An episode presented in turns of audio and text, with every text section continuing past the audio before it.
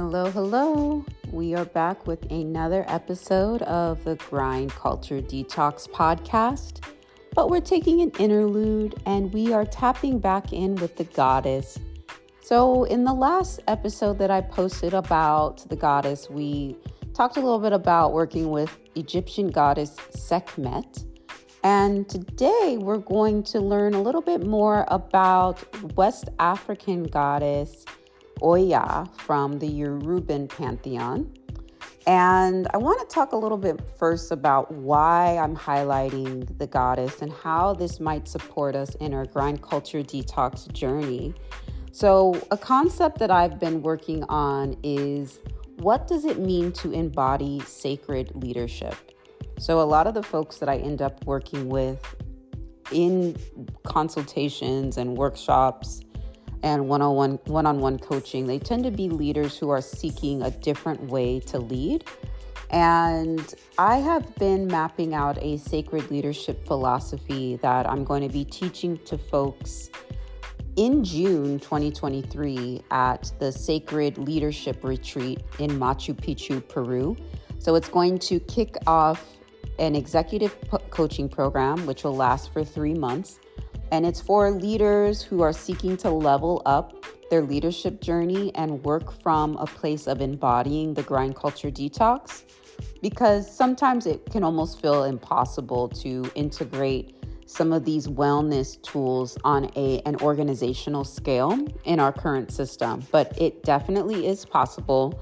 I've done some really great work with folks to do this and um, i'm ready to work with a larger group of people and so the link will be below if you're interested in learning more about the Sacred Leadership Retreat. I'm actually going to be doing a podcast dedicated to it soon where we get to talk to our tour guides and all that stuff. So I'm super excited about that.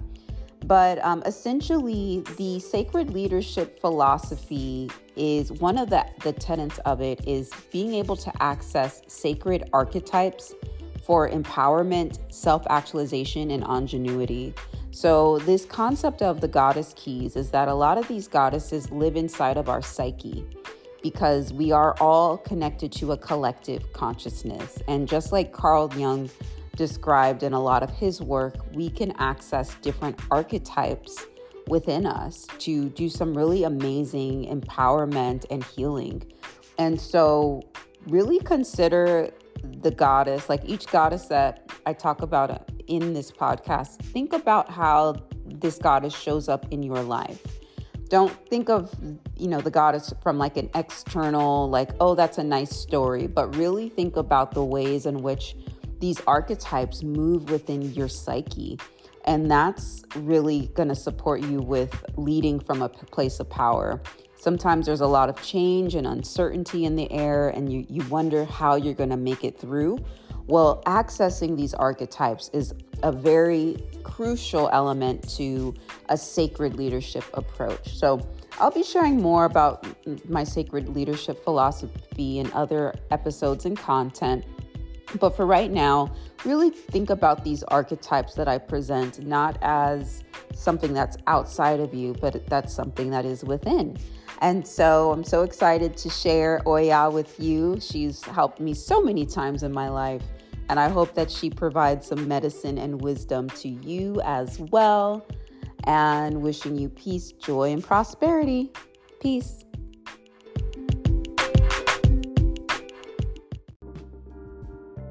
Welcome to another installment of the Goddess Keys where we unlock the archetype of the goddess that resides in each and every one of us.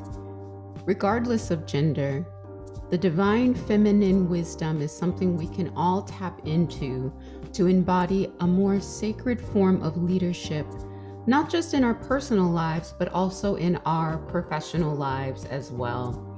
And today I am so excited to talk about a really great deity to connect with in our leadership journey, which is Orisha Oya. She is a, a, a goddess from the Yoruban pantheon or a, an Orisha from the Yoruban pantheon. Uh, moving forward, I'm going to mention her more as a goddess just because um, that's more uh, of an accessible term cross culturally, but uh, she is known as an Orisha. And so Oya is known as the invisible Orisha.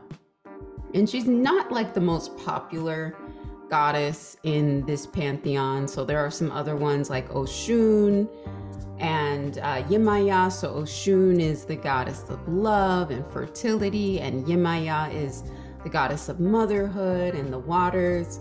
And Oya is a little bit more invisible because she stands at the doorway between life and death. So she represents the things that are often more felt than seen. And so before I continue, I want to do an invocation to her in honor of Oya. I humble myself before the mysteries of Oya. You are the goddess of the wind. You are the owner of the mysteries of death. You are the goddess of the tempest. You are the greatest female warrior. You are the breath of life. So she is a warrior goddess, straight up. And she also embodies like a, a blending of both masculine and feminine as well. So sh- her consort is the god or the Orisha sh- Shango, who is another warrior deity, very fiery. And at the same time, she represents this sovereignty. You know, even when she's coupled, she's still sovereign and she's associated with covert operations and secret activities. So, similarly to what the invocation stated, she represents mystery. So, she represents that not everything is as it seems. Change is always in the works. And she represents the destruction of the old society, making way for the new. So, she's a very important deity to revere and to learn about at this time when our world and our society and our and, and our civilization is at such a time of great transition and uncertainty. And a lot of times we've been taught through our society to view change as something that is bad or scary. And this is why Oya is not as revered as some of the other deities because she represents the mystery of the unknown. And we've been trained to see mystery as scary, and that's not always so. So, the interesting thing about Oya is that she is also the goddess of female empowerment and the goddess of the marketplace. So she rules the marketplace. So when we think about economy and the ways in which there are ups and downs within the economy, there's a lot of changes that happen within the economy we can make predictions about how economics will be 10 years, 15 years, 100 years out. But the thing about Oya and the nature of change is that we're not really quite sure. We can try to plan for the future, and yet sometimes spirit has another plan for us. And Oya helps us to remember this and to lean in more to change. And a really great book to read to kind of learn more about the mysteries of Oya, I would say, is The Parable of the Talents and The Parable of the Sower by Octavia E. Butler. So, the main character in that book, her name is Lauren, Lauren Oya Olamina. And there is no, there, there's no, uh, coincidence that Octavia Butler choose, chose for this character's middle name to be Oya because in this book, the main character has basically downloaded um, from Spirit a, a new religion around God being change. And I actually want to read one of the quotes from that book. So um, it says, Here we are, energy, mass, life, shaping life, mind, shaping mind, God shaping God. Consider, we are born not with purpose, but with potential. And that is from the book Parable of the Talents. And that really speaks to the potential that change provides us with. It's unknown. We're not quite sure how things will shape out, but we do have an opportunity to shape change as the main character in this book highlights as well. And so Oya rules storms, cyclones, tornadoes, and hurricanes. And um, she can actually call forth the spirit of death or hold it back. So she is a very serious deity to work with. You want to ensure that you are sound in your reasoning for working with her. And when we think about death, we're really thinking about the death of cycles, the death of habits, maybe sometimes the death of relationships, things that just no longer serve our potential. She is considered a protector of women and she is a patron of feminine leadership. So, if you are a, a, a female entrepreneur or a femme identified entrepreneur, she's definitely somebody you would want to tap in with. If you have your own business or if you are making bold changes in society, working with Oya will be really supportive on your journey. Uh, some of the the tools that she uses is the sword and the machete, and uh, some of the symbols that she that she encompasses are uh, is the lightning bolt, crossed arrows, and the vector. So this goes back to the fact that she does rule that wild weather, the wild weather of cyclones and tornadoes and hurricanes and really big thunder and lightning storms, right? Which a lot of times can seem scary, but they're so very necessary. Like if we didn't have those storms, then a lot of times the seeds that we utilize to kind of eat and and nourish ourselves, they wouldn't be able to be spread around. There is sometimes a necessary there's this necessariness of uh, you know, out with the old, in with the new. And this kind of goes back to the last talk I did on the goddess keys with um, Egyptian goddess Sekhmet. And if you haven't checked that out yet, I think that this is a really great companion to Sekhmet. You know, Oya, Sekhmet, they they're very different, but they also kind of have this this dark feminine energy of sometimes we got to wipe out the old to embrace the new and to evolve. And so her colors are she actually represents lots of colors, but um, her main colors are purple or dark maroon. And so if you did want to work with her and like offer her um, altar offerings, you could offer her eggplant, beets, red wine, purple grapes, popcorn, and sesame seeds. Although um, I always like to encourage folks to cultivate the altar within as well. You know, our mind is the most powerful thing that we have.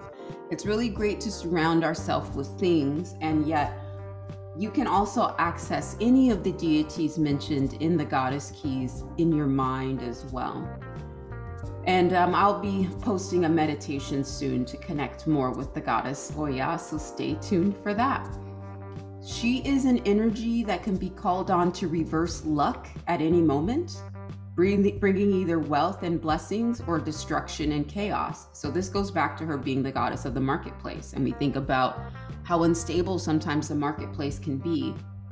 And so this leads me into an amazing book that I've read called Anti Fragile Things That Gain from Disorder. And this book is by Nassim Nicholas Taleb.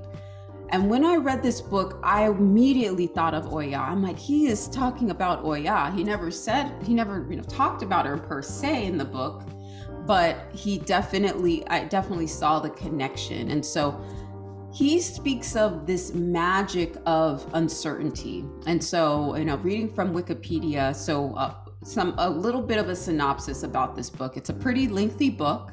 Um, but he criticizes risk management methods used by the finance um, industry and um, basically talks about how sometimes we can try to prepare for a financial crisis, we can try to avoid it, and yet sometimes it's through crisis that new opportunities are are born. And so he talks about like how can we create societies that are able to withstand difficult to predict events. And so he requires, he proposes a term called anti fragility in systems. And anti fragility is basically like it's different than resilience. So when we think of resilience, it's like, okay, something bad happens, and then we're able to pick ourselves up and rebuild to where we started before the bad thing happened. Well, Taleb actually says that anti fragility is some chaos happens, a crisis emerges, and you actually are able to be strengthened through that crisis and turn that crisis into an opportunity. And you actually build back better after that crisis. And that's very much what Oya represents. And so he proposes anti fragility in systems, and basically, it's the ability to benefit and grow from a certain class of random events and become better than you were before. And so he he actually outlines that there is an illusion in life that randomness is a risk or that it is a bad thing. And it's actually not. It's actually a lot of times can be the biggest gift. And so I want you to reflect on a moment where you might have experienced a really big change that felt really scary and terrible in that moment. And then looking back, you're like, wow, that might have been the best thing for me, even though at the time it seemed so scary and so disorienting. Um, and so, leaving that with, uh, leaving you with that, and um, hoping that you continue to explore the goddess Oya more understanding that you know sometimes it might feel more comfortable to just kind of have peaceful environment at all times but sometimes disorder is needed and oya is there to support you and guide you through that disorder and to see change not as a bad thing. I mean even when we think about death which is sometimes can be the scariest thing for us to consider even death is is um, really just a passageway on from one realm onto the next. And it's a natural part of life. It's something that none of us can escape and so why be afraid of it um, and so think about anything in your life currently that might need to come to an end. And instead of being afraid of this change maybe try working with oya to support you with navigating this change. And so um, being anti fragile and working with change in a way that's strengths based and that supports you in your growth is one of the tenets of sacred leadership. And um, I'm going to be teaching more about sacred leadership at my upcoming retreat. It's called the Sacred Leadership Summer Solstice Retreat in, in Peru. And it takes place June 2023, we're going to be spending seven magical days in Machu Picchu. And this is specifically designed for people who are seeking a new, more, a new, more, um, I guess, elevated form of leadership in the times that we're, we're, we're walking into as a society. And so, if you are an entrepreneur, if you're leading an organization, or if you're managing an organization and you're seeking to find ways to fuse the spiritual with the professional side of yourself and you're done with compartmentalizing those parts, this sacred leadership retreat has been designed for you. So click on the link below to learn more information. And you can also check out my book, The Grind Culture Detox Heal Yourself from the Poisonous Intersection of Racism, Capitalism, and the Need to Produce. And I've dropped that link below as well. Wishing you so much peace, joy, and prosperity onto you until we meet again. Peace.